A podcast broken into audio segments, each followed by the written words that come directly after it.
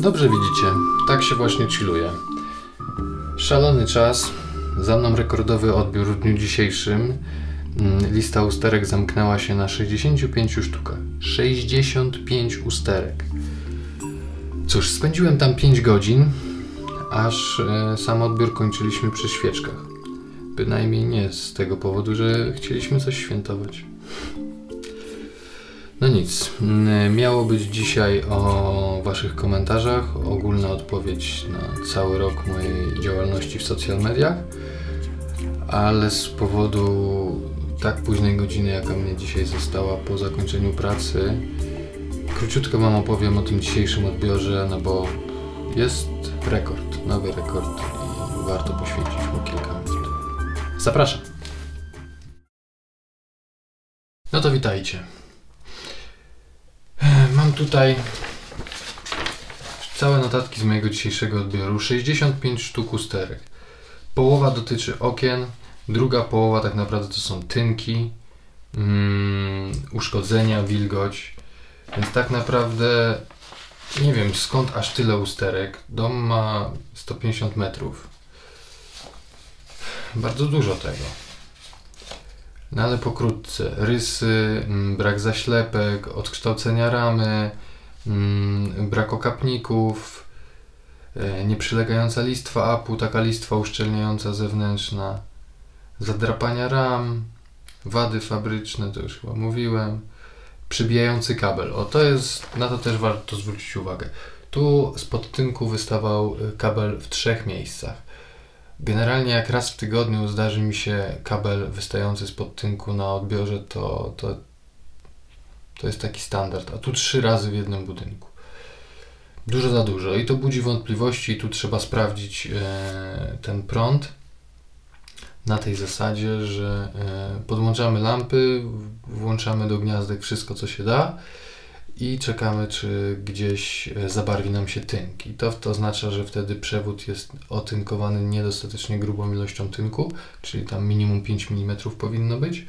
E, No i on tak będzie barwił zawsze już, nie? I wtedy trzeba to zgłosić jako usterek.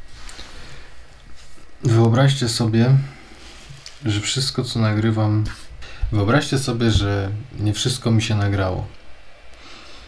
Środek nocy, a ja nie mogę skończyć dla Was nagrywać podcastu. Te usterki, o których wspomniałem, skończyłem na.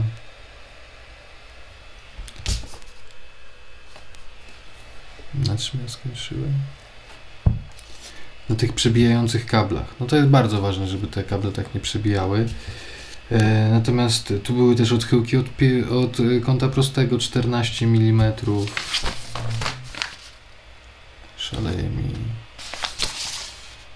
Szaleje mi to ją.